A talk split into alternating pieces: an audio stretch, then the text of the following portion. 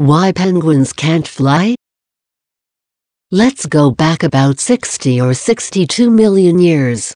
In New Zealand lives Waimanu manneringi, a species of bird with black and white plumage, with a long beak and a similar size of the actual yellow-eyed penguin. Graceful and skillful while hunting, he spends most of its time with its peers. What does it make him unique? He cannot fly.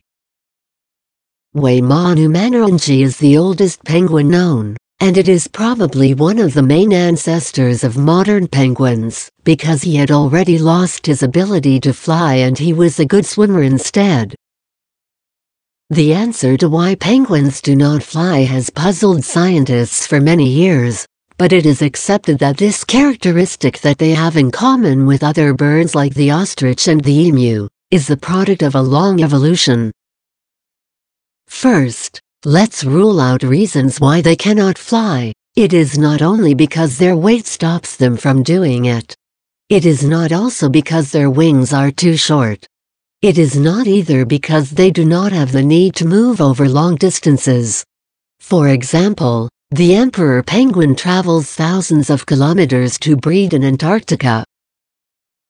The best theory is that their ancestors gradually lost the need to fly, because they started to adapt better to the water, where they found abundant food.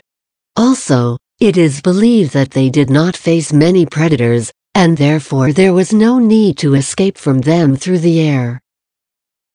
While their ancestors became more dependent on food from the ocean, they adapted to the aquatic environment better and became expert divers. Their need to fly diminished and their body gradually modified to be more efficient in the water.